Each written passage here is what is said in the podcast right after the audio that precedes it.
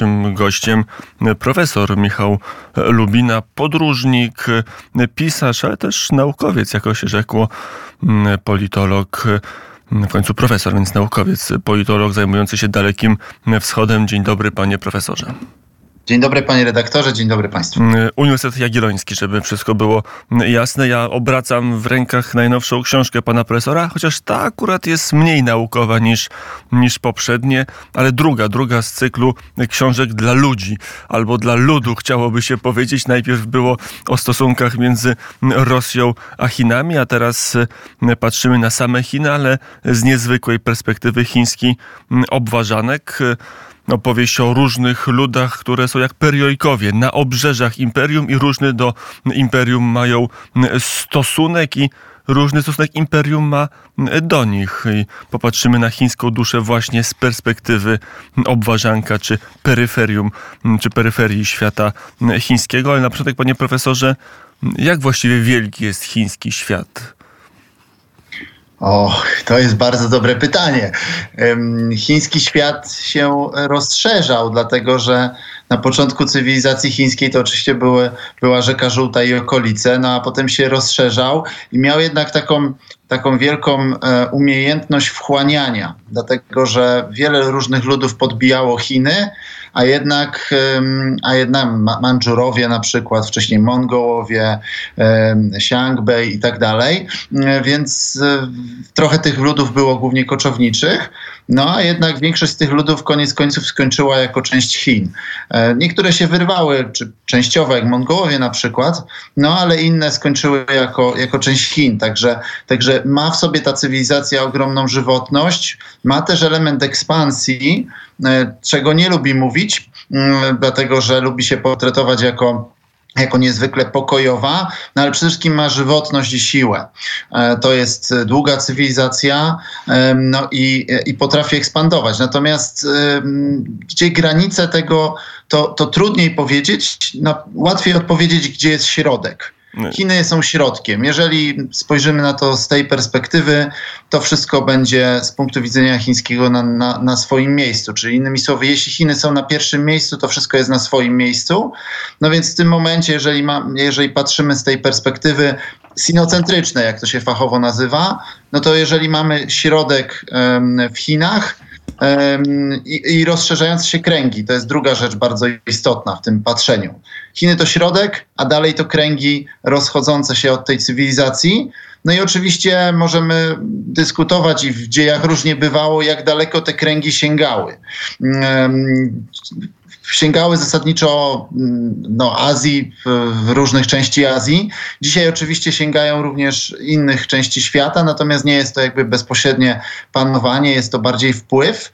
Natomiast y, jakby bardziej e, od myślenia w kategorii, jak daleko ten wpływ sięga, ważne jest to nastawienie, w którym to Chiny są w centrum, Chiny są środkiem. Jeżeli to, na, to nastawienie jest jakby wyjściowe, kto się z nim zgadza, ten będzie, będzie przez Chiny nagradzany, kto, temu się, kto się z tym nie zgadza, oponuje przeciwko temu, ten będzie karany albo, albo, albo ignorowany.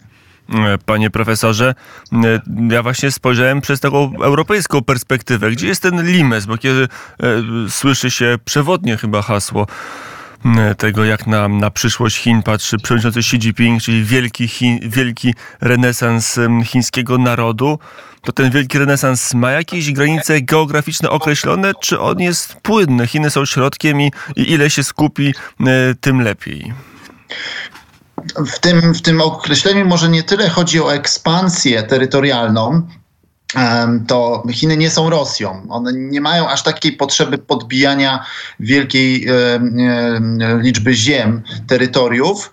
Natomiast e, ewidentnie w tym myśleniu Xi Jinpinga jest tu pewien obszar, który powinien być e, znowu pod władzą Pekinu i to jest Tajwan to nie ulega absolutnie żadnej wątpliwości. Natomiast w tym haśle wielkiego odrodzenia narodu chińskiego chodzi, one generalnie jest emocjonalne, to jest istotne. To podobnie jak wcześniejsze hasło Xi, um, czyli, czyli e, chiński sen, czy chińskie marzenie, Zhongguomeng. E, oba te hasła, one oczywiście nie, nie, nie Xi je wymyślił, tak? natomiast Xi je rozpropagował. Mm, te wielkie odrodzenie narodu chińskiego to jest w ogóle z lat 80., tak? natomiast Chin, Xi je um, odkurzył i rozpropagował, ale oba są emocjonalne w takim sensie, że one, one odwołują się do bardzo ważne, ważnego elementu chińskości, a mianowicie przekonania, że współczesny świat jest w pewnym sensie niesprawiedliwy, że miejsce Chin w tym świecie jest niesprawiedliwe, dlatego że współczesny świat jest pewną konsekwencją kolonializmu. I to, że rządzi w nim Zachód, to, że, to, że no wciąż rządzi Zachód, słabnie, to też jest wyraźne w, w przemówieniach Xi, że on podkreśla, że do, doświadczamy przemian, jakich nie widzieliśmy od 100 lat, no to jest właśnie, to, to należy czytać w tym duchu, zapada, przegrywa. Natomiast co jest ważne, to to, że chodzi o powrót na należne miejsce powrót na należne miejsce, czyli na to, że Chiny znowu będą centralne dla świata. Mm, czy one były centralne dla świata przed rokiem 1839, to można dyskutować i to jest oczywiście bardzo ciekawa dyskusja, natomiast ważne jest tutaj to, że, że w ich autopercepcji były. E, I z tej perspektywy te wielkie odrodzenie narodu chińskiego to jest po prostu całkowite skasowanie tego okresu kolonialnego czy quasi-kolonialnego i ich konsekwencji, bo Tajwan jest tu pewną konsekwencją słabości Chin w czasach kolonialnych, więc, więc tu chodzi bardziej o emocjonalny powrót na należne miejsce, na centralne miejsce, znowu ten środek, a mniej jakby o podbijanie określonych ziem, dlatego że z punktu widzenia Chin jedno państwo stoi na drodze tego powrotu i to są oczywiście Stany Zjednoczone. No jeżeli się uda rozwiązać problem Amerykanów, no to i Chiny wrócą na należne sobie miejsce, to, to wtedy przyłączanie kolejnych ziem będzie proste, no bo wtedy już nikt nie będzie się mógł opierać, tak? Natomiast e, to nie jest, e, to, to, to bardziej chodzi o takie globalne e, spojrzenie, w którym, w którym trzeba odwrócić skutki kolonializmu. Mm, to zacznijmy od mm, tego pojęcia, którego pan swoją opowieść w książce zaczynać, od, od Tajwanu, wyspy, która jest kość, stoi kością w gardle Chińczykom i Xi Jinpingowi. Chyba najbardziej drażliwy temat, jaki z Chińczykiem można poruszyć. Obecnie bez wątpienia. Kiedyś to był Tybet, jeszcze tam może Xinjiang niedawno, ale nic się nie może równać Tajwanowi, który e, każdy Chińczyk powie, Tajwan jest częścią Chin. To jest jakby podstawowa fraza, którą usłyszymy właściwie w każdej rozmowie, jak tylko spróbujemy ten temat Tajwanu tutaj włączyć, to w ogóle nierozsądne jest rozmawiać z Chińczykami na temat Tajwanu, natomiast no jakby ktoś chciał, no to, to usłyszy tą frazę, Tajwan jest częścią Chin.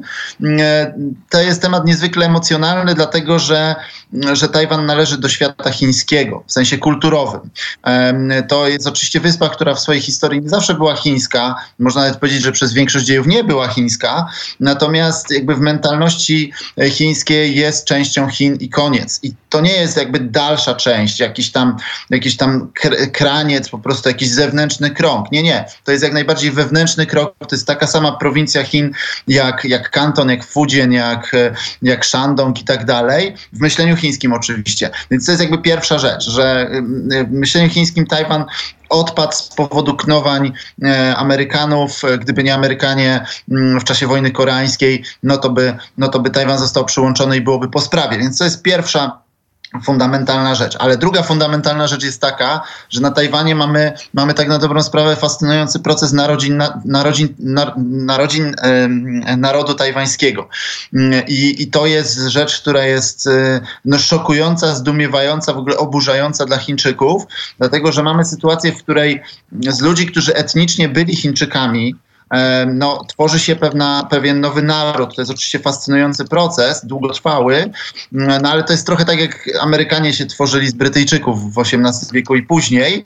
Mm, na początku przecież wcale tacy różni nie byli. Mm, no i to jest oburzające dla Chin. To jest po prostu nie do pomyślenia. Jak ktoś może jak ktoś to jest Chińczykiem tak naprawdę, albo, albo jego przodkowie byli Chińczykami, jak ten ktoś może nie chcieć być Chińczykiem, tylko chcieć być czymś osobnym. No, no odpowiedź chińska na to jest bardzo prosta, mianowicie trzeba im zrobić masową reedukację.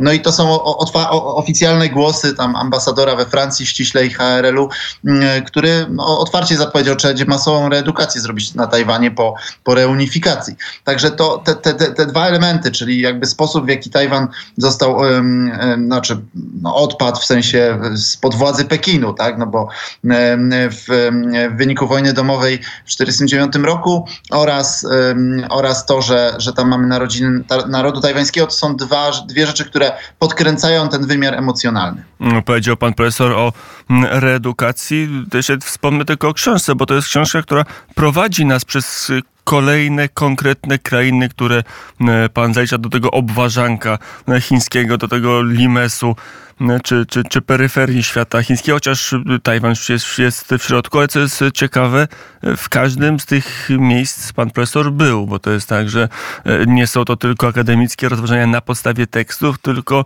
książka jest okraszona, w zasadzie no, podpiera się na osobistych refleksjach, spotkaniach, rozmowach i, i opisu klimatu, klimatu także społecznego, który w tych wszystkich miejscach panuje.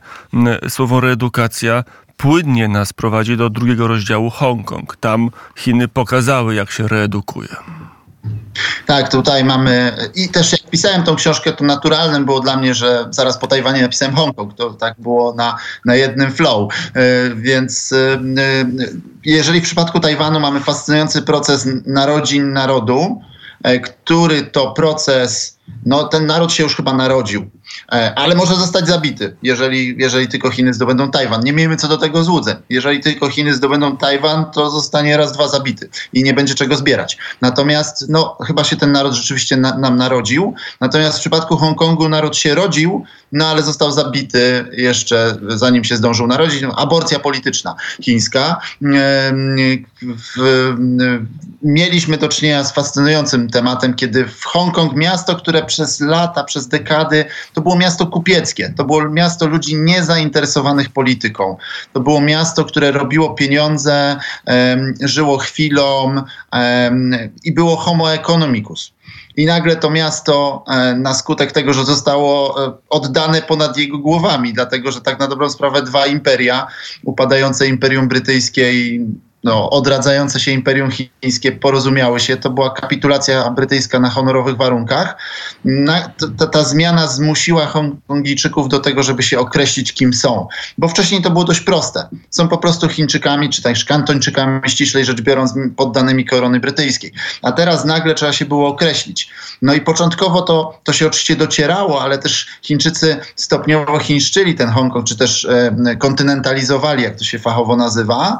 No i to doprowadziło do tego, że, że tak na dobrą sprawę większość mieszkańców miasta jednak się tożsamościowo opowiedziała za tym, żeby byli e, kimś odmiennym od, od reszty, od reszty kontynentu chińskiego. No i to doprowadziło do tego, że no, do wybuchu w 2019 roku, do protestów, które tam opisuję dość wyraźnie. Byłem wtedy w Hongkongu przez chwilę. Samych protestów nie widziałem, bo był tajfun, natomiast, natomiast tą atmosferę pamiętam.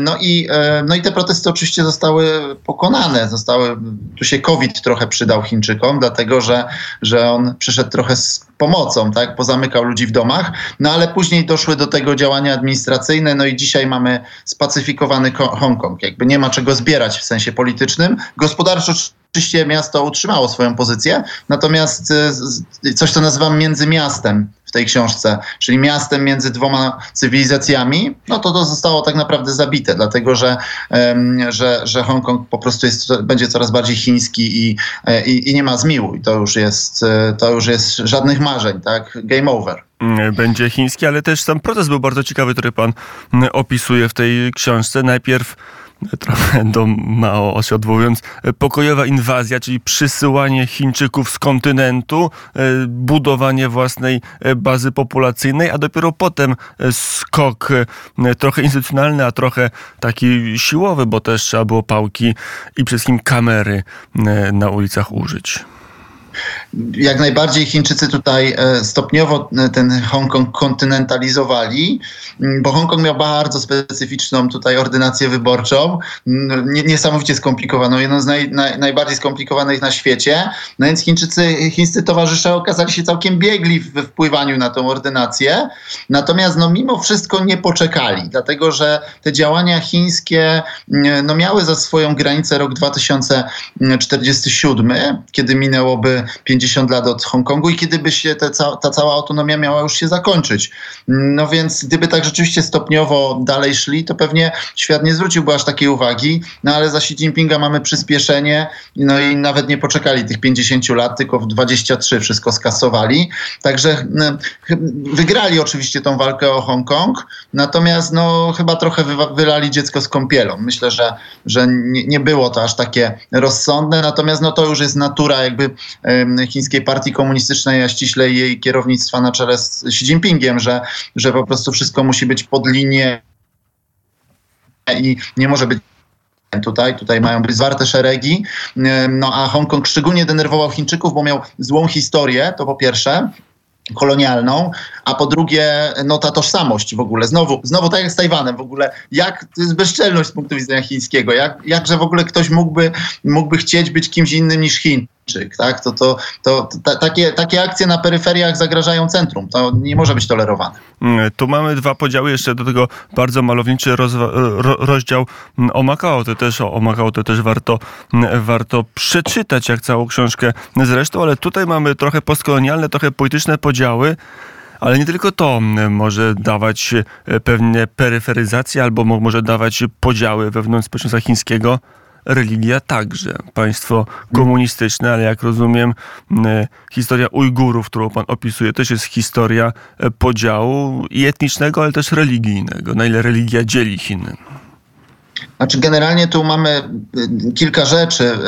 Na takim bardzo głębokim poziomie Chiny Chiny nie są państwem religijnym w ogóle. W Chinach generalnie tradycyjnie te religie były takie bardzo doczesne, mało transcendentne. To było państwo skupione na, na tu i teraz, czy kulturowo. E, religie chińskie są bardziej, bardziej się opierają na, na etyce, na moralności, na ułożeniu państwa niż na poszukiwaniu transcendencji. No i to oczywiście powoduje problemy w kontaktach z ludami, których kultury są mocno przesycone religią i tak jak jest Tybet. jak Tybet, tak? Oczywiście Tybet i Ujgurowie, mm, więc e, chociaż to oczywiście tu, tu buddyzm, a islam, nie? No tak. Natomiast tak. jakby Dwie inne religie, ale sama. patrzące ale... raczej tak. wertykalnie niż, niż tak. docześnie. Tak, dokładnie. E, dodatkowo, no islamowi nie tak dobrze się żyje z z tymi konfucjańsko-legistyczno-taoistycznymi religiami. W przypadku Xinjiangu, no to do XVIII wieku jest on w częścią Chin. Mm, no a ter, ale teraz zrobił się głównie ten problem, dla, dlatego że um, no tak, Chińczycy jak zdobywali Xinjiang, jak odzyskiwali tak naprawdę pełną kontrolę nad Xinjiangiem na początku Chińskiej Republiki Ludowej, no to było ich kilka procent, a teraz jest ich ponad 50%. Oczywiście oni tak mieszają statystykami, że tego nie widać na pierwszy rzut oka, natomiast e, Hanów, Chińczyków Han jest tam więcej niż, niż Ujgurów już, więc to jest pierwsza rzecz. Ujgurowie odpowiadają na to różnymi metodami, ale nie tylko pokojowymi. Tym się różnią od Tybetańczyków. Również odpowiadali i odpo, no, odpowiadali terrorystycznie. E, no i to doprowadziło E, Chińczyków do tego, żeby e, do powiązania jakby islamu z ekstremizmem. Nie żeby to było takie unikatowo chińskie to powiązanie, natomiast, natomiast no Chińczycy podeszli do tego w swojej wersji odpowiedzi Amerykanów po 11 września. Tam nawet w Xinjiang Papers, czyli w przemyconych dokumentach związanych z, z prześladowaniami Ujgurów, no to jest, są fragmenty, w których wprost mówi Xi Jinping, że trzeba robić jak Amerykanie po, 9, po 11 września. No tylko, że skala inna i, i, u siebie, tak? Chińczycy mieli tych Ujgurów, więc i łatwiej różne rzeczy. No i mamy inną technologię. 20 lat później mamy zdecydowanie łatwiej się inwigiluje. No więc w tym Xinjiangu zastosowano to znowu Xi Jinping, cytuję go w, w tekście. Tak nawiasem mówiąc, e, dużo cytuję Xi Jinpinga, ale mi to oczywiście nie pomoże, bo i tak na pewno dostanę bana na wjazd do Chin po tej książce. Natomiast e, Xi, Jinping miał powiedzieć, e, nie okazujcie absolutnie żadnej litości. No i, no i, to, i, to, i to zastosowano i rzeczywiście jakby zamachów terrorystycznych już w Xinjiangu nie ma. Natomiast mamy pełną inwigilację. Ja tą inwigilację pamiętam z początku, dlatego że byłem trzykrotnie w Xinjiangu, ostatni raz w 2008 roku, to już wtedy się rozkręcało, natomiast, natomiast i tak nie byłem w tych miejscach takich najgorszych, tak? bo tam bym nie wjechał jako, no chyba, że byłbym pro, prochińskim blogerem, to, te, to wtedy bym wjechał, ale wtedy bym tego nie zauważył. Tak? Natomiast tak jak wjeżdżałem, no to, no to sprawdzanie siatkówki oczu, wklikiwanie do, do telefonów oprogramowań szpiegowskich i tak dalej, no wszystkie tego typu rzeczy, a to i tak dla nas to było, było obcokrajowców to była wersja light. W książce opisuje te wszystkie obozy, natomiast no jakby po chińsku rozwiązano, rozwiązano kwestię terroryzmu, przy okazji doprowadzając do absolutnej pacyfikacji całego narodu, któremu, któremu no jakby podmyto całe, całe, całą podstawę istnienia, tak? Tutaj mam, możemy wręcz mówić o ataku na, na ujgurskość. Tam z jednej strony ta masowa inwigilacja, ale z drugiej strony tam takie bardziej tradycyjne metody, które opisuje za jednym antropologiem, jak e, rodzinom ludzi, którzy zostali aresztowani za to czy inne, wysyłano urzędników chińskich, żeby z nimi mieszkali i donosili oczywiście. To, to są już takie metody naprawdę bardzo, e, bardzo chińskie w pewnym sensie, ale też bardzo totalitarne z naszej perspektywy. Mm, natomiast e, to jakby z punktu widzenia chińskiego spacyfikowano ten problem. Jakby mamy w tym momencie e, no, chwilowy spokój w Xinjiangu, teraz go trochę otwierają, żeby, żeby to jakby problem terroryzmu został rozwiązany z punktu widzenia chińskiego kosztem z naszej europejskiej perspektywy straszliwym. Mm, no ale został, tak, rozwiązany i, no i teraz znowu można wrócić do robienia pieniędzy. Mamy Ujgurów, mamy Tybet, mamy też Mongolię, mamy w takie do, narody, które są osobne, które rozwijały się e, poza imperium, a wydaje się, że e, Chiny zaczynają na nie patrzeć trochę jak na własnych obywateli, jak na narody, które w zasadzie powinny być Chińczykami Han i niewiele się odróżniać poza, poza sztuką ludową być może. Tak, ściślej rzecz biorąc, to jest znowu ten sinocentryzm, w którym oczywiście na samej górze są Chińczycy Han. E, i te pomniejsze narody, no owszem, mają sobie prawo istnieć jako taki folklor, e, jako takie kurioza i one oczywiście jest tam hierarchia wśród tych narodów. Mm, e, i, i nawet mamy taki termin, który to podbudowuje, czyli Zhonghua Minzu, czyli taki nadnaród chiński, mm, czy też naród państwa środka, to się różnie tłumaczy. No i, e, no, no, ale tu, tu jakby z, te, z, tej perspektywy to jest tak, że Chiny są na szczycie, no a te pomniejsze narody powinny być wdzięczne Chinom za, za przyniesienie kultury. I póki są w Chinach i akceptują zwierzchność chińską, to jest wszystko ok. Problem się robi, kiedy nie chcą no to to jest wtedy oburzające. Ale jak jest... chcą, to jest ok, ale też nawet jak chcą, opisuje pan e, przykład Mongolii wewnętrznej, nawet jak chcą, to i tak nie bardzo mogą koniec końców. No tak, no, Mongolia wewnętrzna jest bardzo ciekawa, dlatego że Mongołowie, podobnie jak muzułmanie Hui, którzy są Chińczykami, żeby była jasność, ale są muzułmanami, ale nie, to nie są Ujgurzy, to są inni muzułmanie, to są chińscy muzułmanie, oni mieli taką pozycję na podium, tak? No jeżeli na szczycie mamy zawsze e, Chińczyków Han, no to Mongołowie i Huejowie walczyli tutaj o drugą pozycję, mieli bardzo silne, bardzo dużą reprezentację w partii, e, dużo kadr, dużo na wysokich stanowiskach, nie tych najwyższych, ale, ale na, na wysokich, autonomię kulturową w przypadku Mongołów, szkolnictwo własne i tak dalej, czyli jakby urządzili się w tym chińskim świecie. Własny no język, Trochę jak, tak, bo ja wiem, Królestwo Polskie przed powstaniem styczniowym. Albo nawet listopadowy. Albo nawet listopadowy. No, no, no, może, tak. Może pomiędzy, nawet, gdzie, gdzieś pomiędzy. Gdzieś okres... pomiędzy, tak? Nie, bo dlatego, że za Ulanhu, czyli za twórcę Mongolii wewnętrznej, Mongoła, który w ogóle z chińszczonego, który po mongolsku nie mówił, za to po chińsku, tak i po rosyjsku, to nawet on był szefem sił zbrojnych, tak? Także, także nawet Dlatego mi to listopadowe trochę do głowy przyszło, czy przedlistopadowym. No ale oczywiście każde porównanie ma to swoje ograniczenia. W każdym razie, mm, no tak, ale, ale przed Xi Jinping i nie ma po prostu, z Xi Jinpingiem nie ma rozmowy o jakiejś autonomii. Ja tam opisuję, jak Mongołowie wysłali taką petycję, bardzo inteligentnie zresztą, że oni dziękują za dotychczasową politykę, która była słuszna i tak dalej, no i proszą o jej utrzymanie, no to okazało się, że no se, prosić to se mogą. Nie? Więc za, za Xi Jinpinga mamy ten walec y, sinocentryczny, który rozjeżdża wszystkich pod wzór wielkochański, czyli wielkochiński. No Ale to już możemy mówić o nacjonalizmie, że, że Chiny Xi Jinpinga to są już Chiny nacjonalistyczne, które będą chciały nacjonalizować wszystkie mniejsze narody w ramach Republiki Ludowej? Znaczy ewidentnie nacjonalizm, tak, sinocentryzm bez, bez wątpienia, to, to nie jest jakby, to, znaczy to jest pochodna innego procesu. To jest pochodna tego procesu, który Xi Jinping nazwał nowym długim marszem. Czyli, że ponieważ przed nami bardzo trudny okres, przed nimi bardzo trudny okres e, rywalizacji z Amerykanami, to trzeba zewrzeć szeregi, wszyscy po prostu za liderem, żadnych głosów tutaj jakichś e, wahań, to trzeba po prostu pod jeden, pod jeden wzór. I, i to jest to główne myślenie. No a, a te mniejszości, jak się trochę odróżniają, no to trzeba je znowu pod ten wzór. Więc e, jakby to jest po prostu no, konsekwencja jakby pewnej ogólnej polityki państwa. To, to, to nie jest jakby celowo wobec nich, tylko one jakby padają ofiarą tego, że, że trzeba zewrzeć szeregi i, i tutaj pod przywództwem e, Xi e, dać sobie radę ze Stanami i później tak osiągnąć wielkie odrodzenie narodu chińskiego. Mm, naszym gościem Michał Lubina, książka Chińskie obważanek od Tajwanu po Tybet, czyli jak Chiny tworzą imperium. Książka oparta i o studia naukowe, ale także o podróże, nawet peregrinacje pana profesora po wszystkich zakątkach, które, zakątkach Chin, które są wewnątrz, albo które Chiny chciałyby, żeby były wewnątrz państwa środka, które pan profesor opisuje.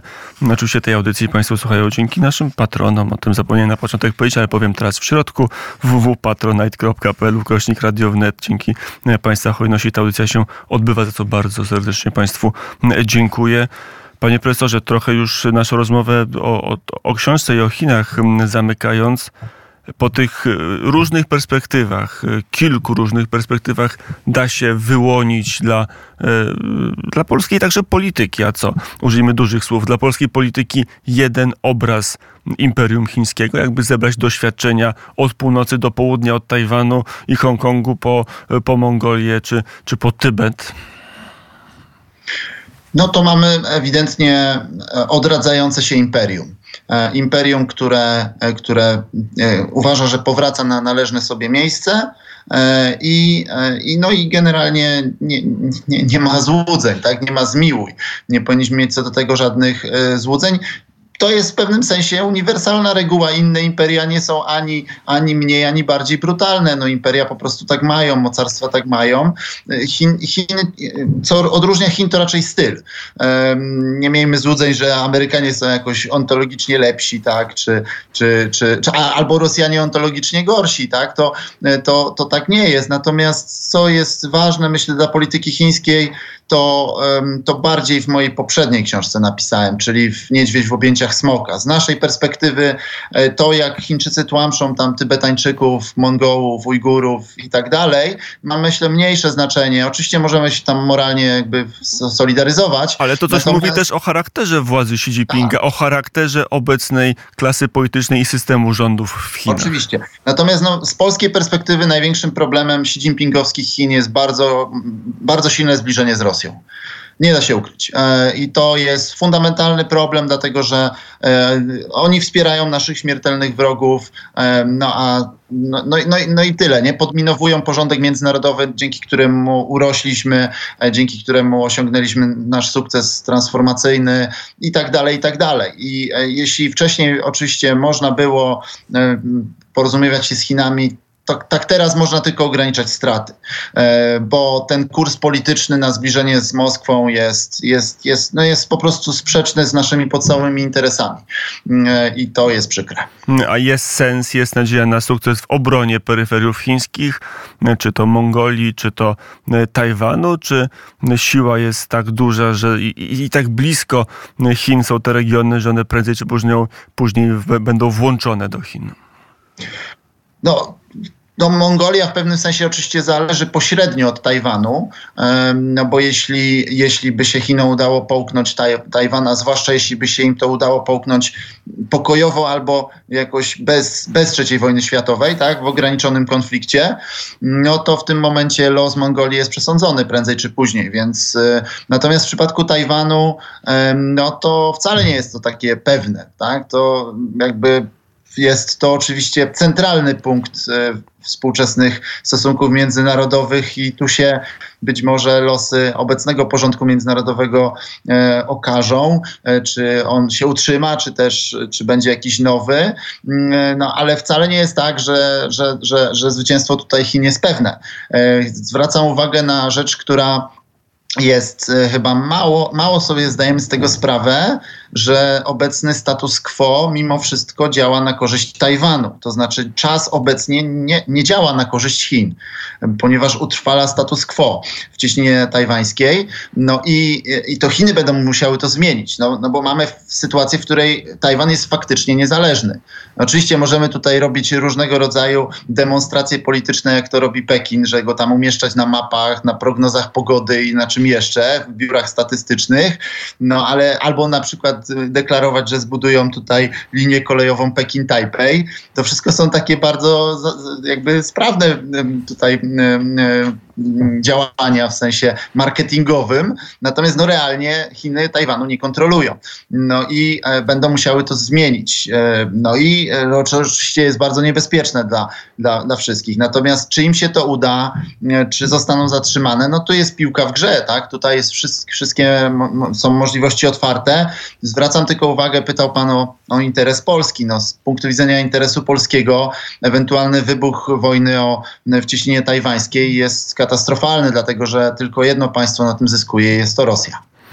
I o tym mówił profesor Michał Lubina, politolog, podróżnik, autor książek i naukowych, i popularno-naukowych, politolog zajmujący się dalekim wschodem z naszego punktu widzenia. Oczywiście, panie profesorze, dziękuję bardzo za rozmowę. Dziękuję serdecznie.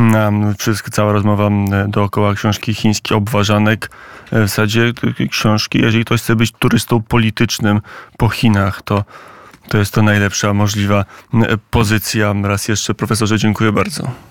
Dziękuję serdecznie. To z Krakowa. A ten odcinek, tą audycję, ten podcast Państwo mogą mogli wysłuchać i obejrzeć dzięki naszym patronom na www.patronite.pl kośnik radiownet. Wszystkim patronom bardzo serdecznie dziękuję i do zobaczenia.